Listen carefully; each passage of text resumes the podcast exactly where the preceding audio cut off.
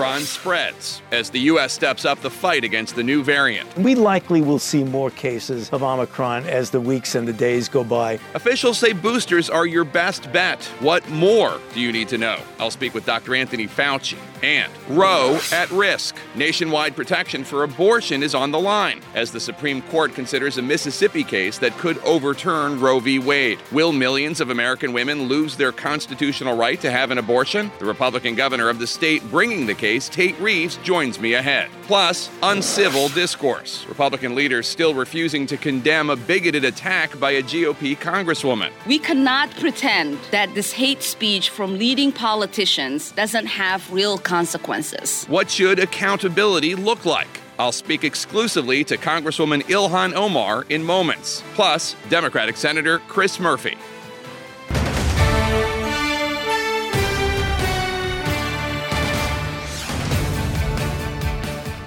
Hello, I'm Jake Tapper in Washington, where the State of our Union is trying to stay calm. New this morning. South Africa's president says hospitalizations from Omicron are not increasing at an alarming rate as more states across the United States confirm cases of the new Omicron COVID variant, and scientists race to understand how dangerous this variant really is. President Biden is laying out his plan to make it through what could be a difficult winter, including tighter travel rules, free at home testing, and a major push to get more booster shots into arms. And while the concerns over this new variant dominate the headlines, the Delta variant continues to cause misery across the U.S. Nearly every state saw a steep rise in COVID cases over the past week, and the country is back more than 100,000 cases a day for the first time in two months. Let's go straight to Dr. Anthony Fauci, director of the National Institute of Allergy and Infectious Diseases and President Biden's chief medical advisor. Dr. Fauci, good to see you. As always, so let's start with the Omicron variant. Coronavirus cases in South Africa quadrupled in just four days this week, reportedly spreading twice as quickly as Delta. But the South African president said overnight that hospitalizations from Omicron are not increasing at, alarming, at an alarming rate. So, have you seen evidence that hospitalizations or deaths are rising, not just cases? And what does all of this suggest to you about this new variant? Well, we're in really quite constant uh, communication with our South African colleagues, Jake. They've really been very good about being transparent. They are giving that indication that you just mentioned. Clearly, in South Africa, Omicron has a transmission uh, advantage because if you look at the number of cases now, they were very much at a low level. Then they had almost a virtual, a vertical spike upwards, which is almost exclusively Omicron. Thus far, though it's too early to really make any definitive statements about it, thus far it does not look like there's a great degree of severity to it. But we really got to be careful before we make any determinations that it is less severe or really doesn't cause any severe illness comparable to Delta. But thus far, the signals are a bit encouraging regarding the severity. But again, you got to hold judgment until we get more experience. But clearly, it is becoming the dominant variant in South Africa. The question for us here in the United States, now that it is clearly here in at least 15 or more states mm-hmm. and in about 40 countries, is what is it going to be as it competes with a very dominant variant Delta, which we have 99.9% of the isolates in the United States are Delta. And it's going to be very interesting to see when you have the Omicron, which is now clearly in our own country, mm-hmm. and there is an indication of community spread. What's going to happen when you have those two competing with each other? It's going to mm-hmm. be very interesting to do what we're doing now, watching it. But as you mentioned, I just heard you make the comment in the introduction boosters are going to be really critical yeah. in addressing whether or not we're going to be able to handle this. So let's talk about the vaccine because you've said the level of vaccine protection might diminish against Omicron. Um, there, there's likely still at least some protection, uh, you have also said. At what level would you be still satisfied that the vaccines work against Omicron? Anything over 50% or, or 60% efficacy? What are, you, what are you looking for? You know, I don't. You know, Jake, you, you don't want to look for a specific number, but one of the things you do look at, and, and people ask this question all the time, is that the vaccines that we are distributing now in the United States and throughout the world are directed against the original ancestral or Wuhan strain. And yet, with Delta, when you get a level of antibody and general immune protection high enough, it spills over to protect against other variants. So we're getting quite good protection against Delta when you're vaccinated, and particularly when you get boosted. And that's mm. the reason why we're saying, even with a new variant like Omicron, if you get boosted, you're going to get your level up way up. And we feel certain that there will be a, some degree and maybe a considerable degree of protection against the Omicron variant if, in fact, it starts to take hold in a dominant way mm-hmm. in this country. So the U.S. has banned uh, non citizen travel from eight African countries, including South Africa, but not from the roughly three dozen other countries that have Omicron cases. Yeah. The head of the United Nations uh, slammed bans such as these as, quote, travel apartheid. Given that the U.S. is now imposing strict t- testing requirements for international travel travelers, and given that Omicron is here in 15 states, do you think it's time to lift the bans on travel yeah. from South African countries? Yeah. Well, Jake, that ban was done at a time when we were really in the dark. We had no idea what was going on, except that there seemed to have been an explosion of cases of Omicron in South Africa. So when the ban was put on, it was put to give us time to figure out just what is going on. Now, as you mentioned, as we're getting more and more information about cases in our own country and worldwide, we're looking at that very carefully on a daily basis. Hopefully, we'll be able to lift that ban within a quite reasonable period of time. I mean, we, we all feel very badly about the hardship that that might have put upon not only South Africa, but the other African countries. And for that reason, in real time, literally on a daily basis, we're reevaluating that. We're reevaluating that policy. Republican Senator Ron Johnson of Wisconsin said this week that you've been using coronavirus to keep Americans in fear and maintain control. Take a listen. Fauci did the exact same thing with AIDS. He he overhyped it. He created all kinds of fear, saying it could affect the entire population when it couldn't. And he's doing he's using the exact same play, playbook for COVID. Obviously, that's a bizarre and false assertion. President George W. Bush gave you the Presidential Medal of Freedom because of your leadership in the AIDS crisis, but I did want to give you an opportunity to respond. You know, Jake, how do you respond to something as preposterous as that? Overhyping AIDS it's killed over 750,000 Americans and 36 million people worldwide. How do you overhype that? Overhyping COVID, it's already killed 780,000 Americans and over 5 million people worldwide. So I don't have any clue of what he's talking about. I don't think he does either. Dr. Anthony Fauci, thank you so much. Appreciate it. The future of Roe v. Wade is uncertain as the Supreme Court considers a case out of Mississippi that could radically transform abortion rights nationwide. Mississippi Governor Tate Reeves will be here to discuss. That's next. And she was the target of a fellow lawmaker's bigoted smear. Congresswoman Ilhan Omar of Minnesota is here exclusively to respond. Ahead.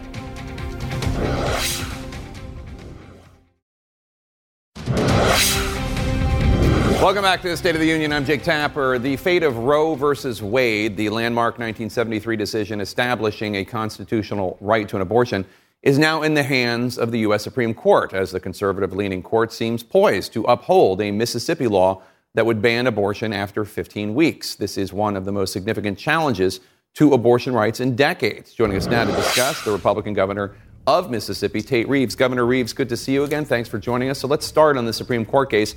Based on what you heard in oral arguments, do you think that the Supreme Court will uphold Mississippi's 15 week abortion ban? And do you think the court will overturn Roe v. Wade?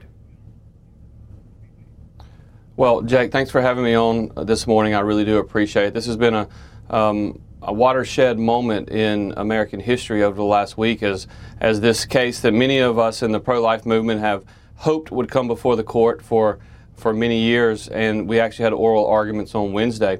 Uh, clearly, the questioning by a number of the justices uh, led many people across America, and particularly uh, journalists, to to opine that they were looking very favorably on upholding uh, the case, uh, the Dobbs case, the Mississippi case, and that's certainly a, a, favorable outcome for us. There's a number of different things that the the, the justices can do here. Clearly, uh, they could recognize uh, even under the the existing standard that, that 15 weeks is is not at all radical. In fact, they could uh, recognize that the 15 week ban in, in the Mississippi case uh, is more in line with, with abortion laws around the world uh, than, than the current laws in the U.S. In fact, in Europe, for instance, there are 42 countries that have elective um, abortions, and in 39 of them, uh, they would still have more restrictive laws than uh, the state of Mississippi if, in fact, uh, our 15 week ban is upheld. Mm-hmm. The, the court also could go further. as you well know, they could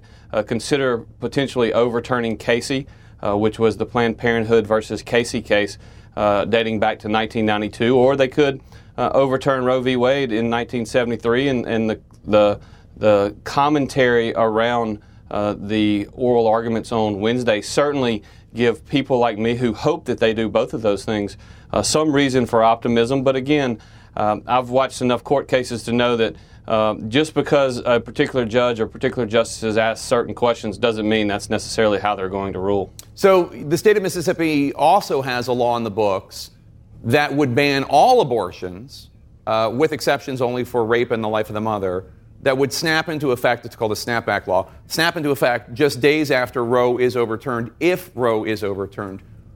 If that happens, would you start enforcing that in your state? Uh, the, the almost complete ban uh, regardless of how many weeks of the pregnancy?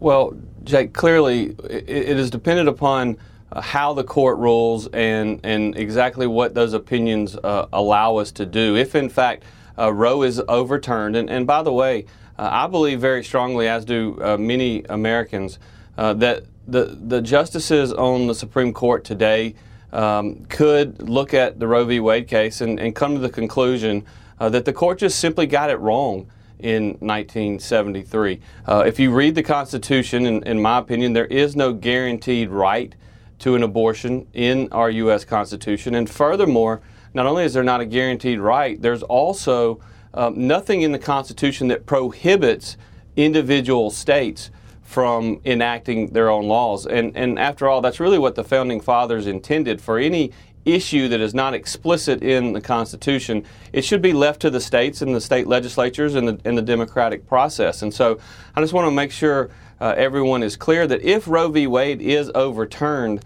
uh, that doesn't mean that, that no, no one in America is going to have access. Uh, although that might make people like me happy. But it, what it does mean is that all 50 states, the, the, the laboratories of democracy, are going to mm. have the ability uh, to enact their own laws with respect to abortion. Um, and, and I think that's, um, that's the way it should be in America. So, is that a yes that, that if Roe v. Wade is overturned, you will enforce the almost total abortion ban in Mississippi that exists in the inevitability or in the situation where Roe v. Wade is overturned? Yes? Yeah, um, Jake, that is a yes because if you believe, as I believe, very strongly that that uh, innocent unborn child in the mother's womb is in fact a child, the most important word when we talk about unborn children is not unborn, but it's children. Mm. And so, yes, I will do everything okay. I can to protect the lives uh, of those children. So, the, the country has been here before, before 1973, and, and what happens in reality is women of means are still able to get abortions, uh, but poor women, young women, vulnerable women end up often seeking abortions in ways that can cause them severe harm mutilation, if not death, in some cases. Um, so, do you acknowledge that this step will result in some women and almost, almost certainly getting seriously hurt, some even dying? Well, I certainly uh, would hope that that would not be the case. But what I would tell you, uh, Jake, is that since Roe was enacted in 1973, there have been 62 million American babies uh, that have been killed through uh, this process. And, and I think uh, the, those babies in, in their mother's womb don't have the ability to stand up for themselves, and that's why they have to have people like me and others around this nation that for years uh, have tried to stand up for unborn children. Mm-hmm. I think uh, we, we have to do everything we can as policymakers uh, to improve the quality of public health in our state. And, and when you look at this pandemic, there, there are a lot of uh, negatives that have come from the pandemic, but one of the, the hopefully silver linings that come out of um, dealing with the pandemic over the last year and a half is that we have seen significant investments in infrastructure, uh, both from the state and federal level yeah. in our public health system. Uh, and I think we need to continue to do that, and um, and I think that's important. So, you clearly see this move as part of a culture of life, uh, as you've said in the past. Mississippi, of course, ranks 50th in the country in infant mortality. Mississippi is nearly last when it comes to childhood hunger according to a recent study uh, of what kids need to thrive from the Annie E. Casey Foundation, looking at economic well being and education and health and family and community, Mississippi ranks 50th out of 50 for child well being. How do you square those statistics about Mississippi with what you say about a culture of life? Well, first of all, when, when you when you look at that unborn baby in the womb and you consider it a, a human being, it really changes your perspective on on lots of different things. But w- with respect to the the statistics that you, you quoted, when I ran for office and then ultimately in my first inaugural address, I made it very clear uh, to the people in my state that I believed in my heart that I was elected not to try to hide our problems or not to try to hide our challenges, but to try to fix them. And I perfectly acknowledge that many of those statistics, in terms of health outcomes in our state, um, we're underperforming relative to, to other states ac- across the nation. And it's incumbent upon all of us to, to work to pass policies uh, to change that. And, you know, when you look at uh, health outcomes, uh, whether it's uh, prenatal care or, or other areas, uh, we have a ways to, to go, and that hasn't become um, effective in the last year and a half, but it's happened over 200 years um, of our state's mm-hmm. existence, mm-hmm. and we're going to do everything we can uh, to improve upon that. Governor Tate Reeves of Mississippi, thanks for joining us today. We appreciate your time, sir. Thank you. Coming up next, Democratic Congresswoman Ilhan Omar here exclusively to respond to a conservative lawmaker's anti Muslim attack against her. That's next.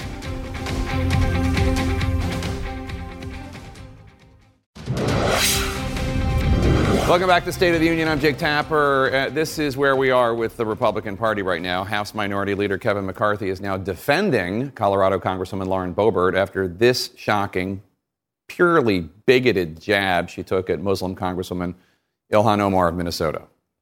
I looked to my left, and there she is, Ilhan Omar. Oops. And I said, well, she doesn't have a backpack. We should be fine. McCarthy standing by Boebert, even as she doubles down on her hateful, bigoted comments. Here with us to exclusively respond is Democratic Congresswoman Ilhan Omar of Minnesota. Um, Congresswoman, thanks for being here. So I want to obviously start with those comments, Boebert comparing you to a terrorist suicide bomber. Um, what is it like to hear that kind of blatant bigotry, blatant Islamophobia coming from a fellow elected member of the House of Representatives? It's shocking and unacceptable. Um, and, you know, it's very unbecoming of a congresswoman uh, to use that kind of derogatory, dangerous, um, uh, inciting language uh, against uh, a colleague. Many of us thought, you know, post 9 11 that we were on the men's. Uh, when I first won, I remember getting phone calls from across the world from heads of states and prime ministers um, and uh, foreign ministers congratulating me because they thought that America was past um, its sort of post 9 11 um, Islamophobia. And to see this happen right now in the halls of Congress uh, really is damaging not just to the Muslim community, to myself, uh, but to the kind of country we want to be. So, Republican leader Kevin McCarthy has still not publicly condemned Boebert's uh, comments. On Friday, he was asked, why not? Take a listen to what he said. She apologized publicly. She apologized personally. She wanted to meet personally. Denied the ability to meet personally. When she picked up the phone and she called Congresswoman Omar, she said, I want to personally apologize to you. And that's what she did. Now, to be clear, after her conversation with you, Boebert went on social media and doubled down and said things that were equally incendiary. Um, yeah, I mean, what, what, what's your reaction to McCarthy and how he described it? Yeah, McCarthy is a liar and a coward. He doesn't have the ability um, to condemn uh, the kind of bigoted Islamophobia and anti-Muslim rhetoric that are uh, being trafficked by a member of. Why doesn't he have the ability to do that? Um, because this is this is who they are, uh, and we have to be able to stand up to them, uh, and we have to push them to reckon with the fact that their party uh, right now is normalizing uh, anti-Muslim bigotry. We should point out that there are some members of the Republican House caucus, uh, Nancy Mace, Tom Reed, Adam Kinzinger, Fred Upton, I believe, reached out to you, who have condemned the remarks. But that's four out of hundreds. Um, most of the and House. They, and they are being attacked. They're being attacked for. For, for condemning it, uh, which tells you that their conference condones this. And that's why it's dangerous, because people across the world, not just in the United States, are seeing this and they are worried. As you know, you know, Islamophobia is on the rise. Uh, and as, as many people have reached out to me about my safety, I remind them that this isn't about me. This is about all of the young girls across this country who wear the hijab so proudly, who are afraid for their lives. It's deplorable. And we should note, and I'll spare you the sound bites, but this is not the first time that Congresswoman Boebert has, has targeted you with these bigoted comments. Any number of examples. She's called you a terrorist, black hearted, evil. Um, it's not a one off joke to her. This isn't just one errant moment. Uh, this is a pattern. What do you think Nancy Pelosi and Democratic leaders should do, if anything, about this? Yeah. I think of the most dangerous thing that she has recently said is that we have a problem in Congress because there's a terrorist. Uh, and I think once you sort of invoke that kind of language, um, you put not just my life, but the lives of my colleagues as well in danger because we don't know who's out there. You know, the people who are leaving these voicemails that are saying we are taking up arms, coming to the Capitol to protect um, our country from a terrorist, are not, you know, people that we should dismiss. They're not joking. Uh, and I think it's important for us to say this kind of language, this kind of hate cannot be condoned by the House of Representatives. And we should um, punish and sanction Boebert by stripping her of her committees, by rebuking her language, by doing everything that we can to send a clear and decisive message to the American public that if the Republicans are not going to be adults and condone, uh, condemn this, that we are going to do that. Do you think Speaker Pelosi is going to do that? Uh, have a vote at least to, to strip Boebert her committee assignments? I've had a conversation with this speaker, uh, and I'm very confident that she will take a decisive action uh, next week. Uh, as you know, when I first got to Congress, I was worried that you know, I wasn't going to be allowed to be sworn in because there was a ban on the hijab. She promised me that she'd take care of it. She fulfilled that promise. She's made another promise to me that she will take care of this, uh, and I believe her. So we should note, as you just did, this isn't just about hurt feelings, not that that is a small thing. This is about incitement. And you recently shared a voicemail message that you got, and with your permission, I'd like to uh, play that because it's important that people understand why you are so concerned. Uh, let's roll that tape if we can. Come get Muslim piece of you jihadist. We know what you are. You're a freighter. You will not live much longer. I can almost guarantee you that. I mean, that is chilling and upsetting to hear. How many threats like that have you received? Do you do you genuinely feel for your life? um, because of the hate campaign from Marjorie Taylor Greene, Lauren Boebert, and others? Yeah, we receive um, too many to count. And, you know, there is a, a, a general fear that I have, my staff has, and the community at large has. Uh, we, you know, constantly hear um, from so many people across the country uh, where their children's hijabs have been pulled off. My own daughters have experienced this. I have experienced it as a young person in this country. Uh, and we know what this kind of language that this member is using leads to. And we know that the kind of man who leaves that voicemail uh, for a member of Congress um, is not going to spare uh, a young Muslim girl when he sees her taking the bus or walking home from school, um, or you know when he runs into her at the grocery store. And so we have a responsibility as leaders. Uh, words matter, um, and words can cause violence. And she knows that the language that she's using, the audience that she's using it for, um, is going to incite violence against myself and my community.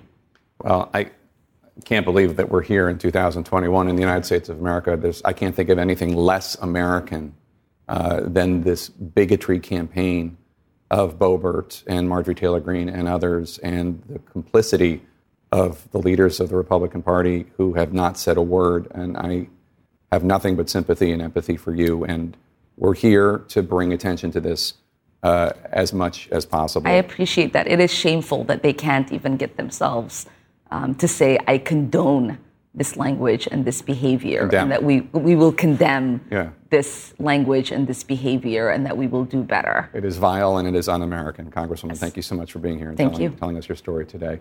They went on the lam after their teenage son allegedly opened fire in his high school, and now they are all charged in the horrific shooting. Senator Chris Murphy on whether this latest rampage could wake up Congress. Stay with us.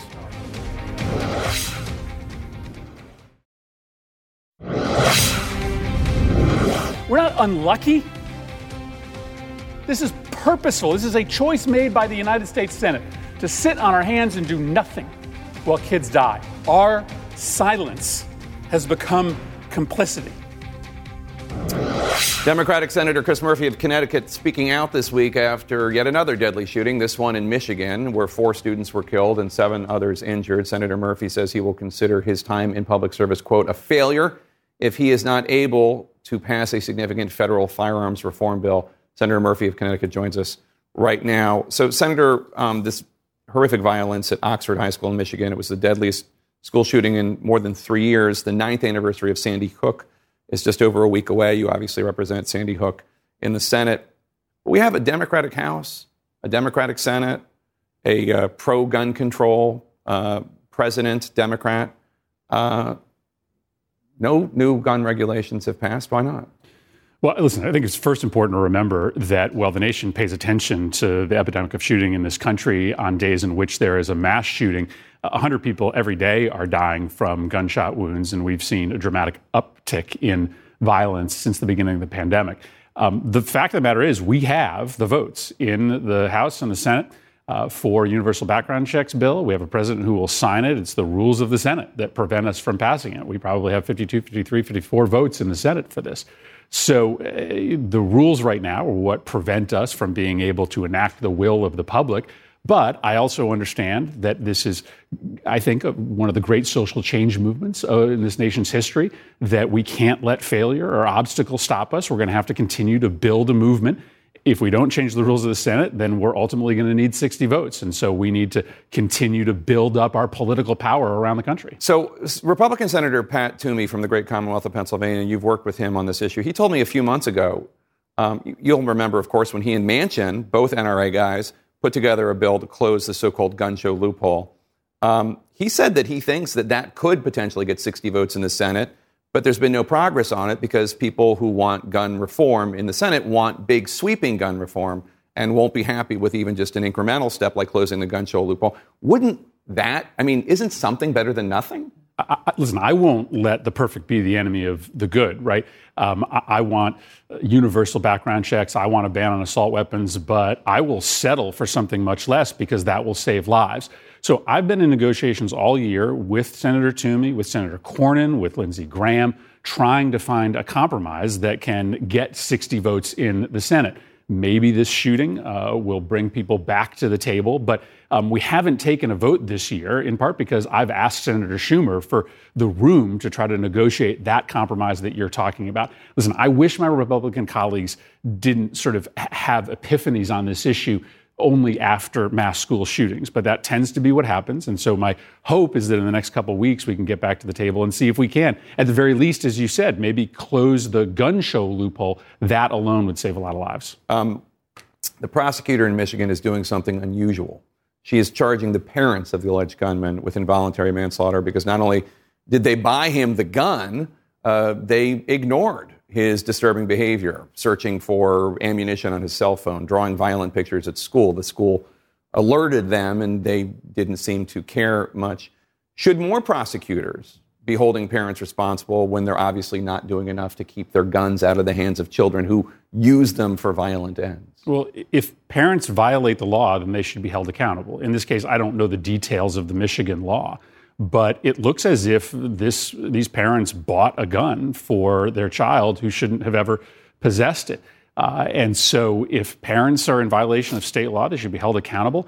I do think that this really should make us think hard about safe storage laws. Um, in Connecticut, we have on the books a law that requires parents to safely store their guns. And if those guns aren't locked up with minors in the house, they can be held accountable without question. Michigan doesn't have that law on the books, but we should pass that on a national basis. And I think we would get a lot of gun owners to support us to simply say if you have minors in the house, if you have weapons, you have to keep those weapons locked up. If we just made that change, not only would that prevent uh, some of these horrific mass shooting incidents, suicide, suicide, right? Which is most of the gun deaths in this country are and, suicide, yeah, and accidental shootings, right? So, um, a safe storage law may be the kind of thing that could draw bipartisan compromise, that could get support of a lot of common sense gun owners, because it's not about taking anybody's weapons away. It's just about saying if you're going to own the weapon, store it safely. So let's turn to foreign policy. Um, President Biden's going to speak to Russian President Vladimir Putin on Tuesday. We're told this call comes as the same time the U.S. intelligence warning is Russia is amassing as many as 175,000 troops on the border with Ukraine and could theoretically begin a massive military offensive within the next few months. You're on the Senate Foreign Relations Committee. You've spent a lot of time in Ukraine. Do you think Putin intends to invade? And what should the U.S. do, if anything, to come to Ukraine's defense if he does. Yeah, I've been to Ukraine six times since I entered the Senate. I've seen the intelligence. The threat is serious. Um, I do think that uh, there's no substitute for person to person diplomacy. And so uh, I hope that this uh, meeting, this virtual meeting between President Biden and President Putin, can bear fruit. But let me say this. Um, if Russia does decide to move further into Ukraine, it would be a mistake of historic proportions for Moscow. Um, right now, they occupy the eastern flank of the country. That's a part of Ukraine that doesn't have the same sense of Ukrainian nationalism that the rest of the country does. Um, Ukraine can become uh, the next Afghanistan for Russia if it chooses to move further. And it's up to us in the Congress to make clear that we are going to be diplomatic, political, and military partners with Ukraine, that we are uh, going to provide them with increased military assistance so that they can defend themselves. And I hope that we take steps in Congress in the next week to make that clear. Even more lethal aid than the U.S. has already given? Well, right now we have an amendment on the floor of the Senate that would dramatically increase the amount of lethal aid. I support it. Republicans right now in the Senate are blocking that amendment from being considered. In addition, Republicans are blocking our ambassadors from being confirmed, in particular to the EU, where a lot of this work will be done to try to bring our allies together. So we've got to get our Republican colleagues to understand this is the, the threat that many of us believe it to be. Senator Chris Murphy of Connecticut, thanks so much for being here Thank this you. morning. Women's tennis is taking a stand against the Chinese government, but for the most part, their courage stands alone. That's next.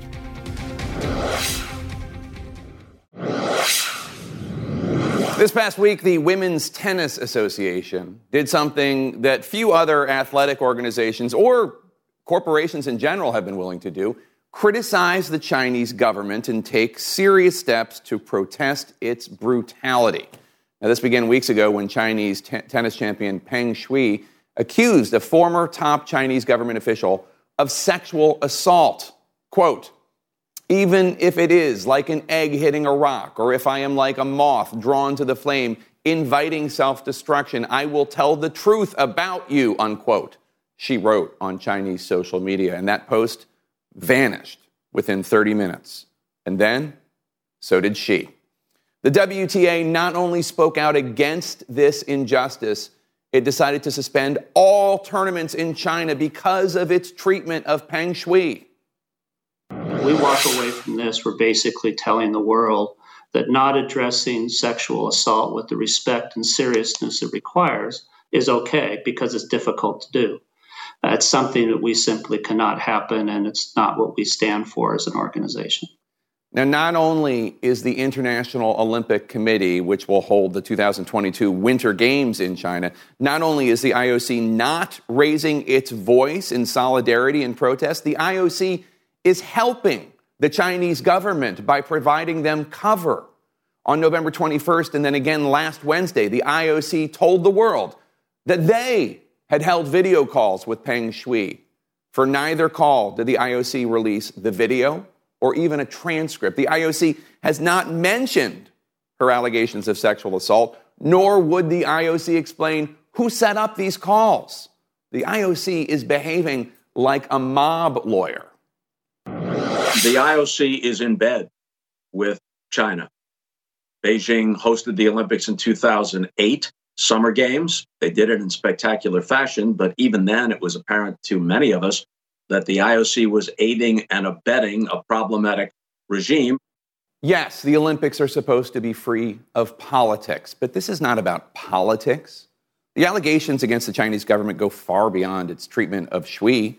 This year, both the Trump and Biden administrations have asserted that China is committing, quote, genocide and crimes against humanity against more than 1 million Uyghurs, ethnic Kazakhs, Hui, other Muslims, some Christians, in internment camps or converted detention facilities, according to the U.S. State Department. Chinese authorities are forcing some women in these camps to take unknown drugs and injections. They're forcibly implanting IUDs, coercing them to get abortions and surgical sterilizations, according to former detainees.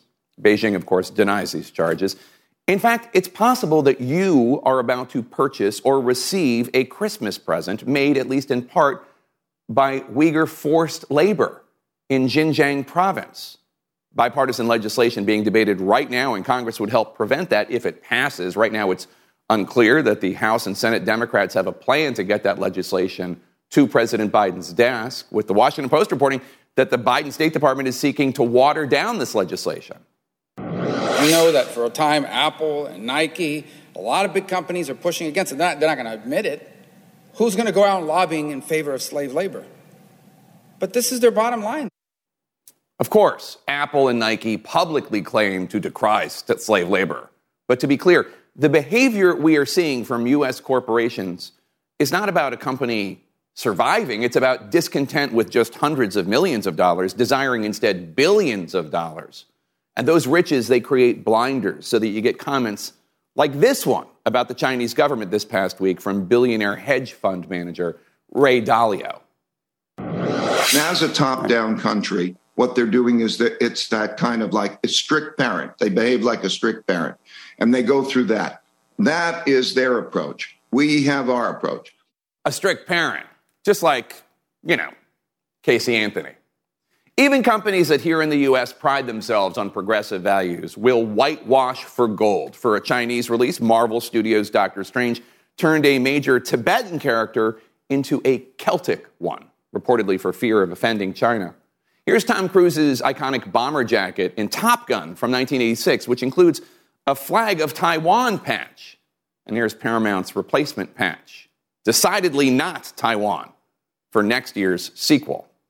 Here's Disney in the credits for Mulan thanking the publicity department of the Chinese Communist Party in Xinjiang, where the cultural genocide is happening. Disney, of course, bought the rights to The Simpsons for its streaming service. And this last week, we learned that this 2005 episode, which shows The Simpsons in Beijing's Tiananmen Square, the site of a brutal crackdown on pro democracy protesters, a sign reads, in the Simpsons episode. On this site in 1989, nothing happened. And that episode, that's not available for Disney Plus subscribers in Hong Kong. Disney has not responded to requests for comment. That Simpsons episode in Hong, in Hong Kong disappeared like Peng Shuai, disappeared like citizen journalist Zhang Zhan, whom the Chinese government has locked up for telling the truth about COVID 19, disappeared like the consciences of the millionaires and billionaires in Hollywood and the NBA and the IOC and Wall Street are all so eager for Chinese cash. They are pretending none of this is happening. There is no amount of money that can buy enough soap to wash that blood off their hands. Thanks for spending your Sunday with us. Fareed Zakaria, GPS starts next.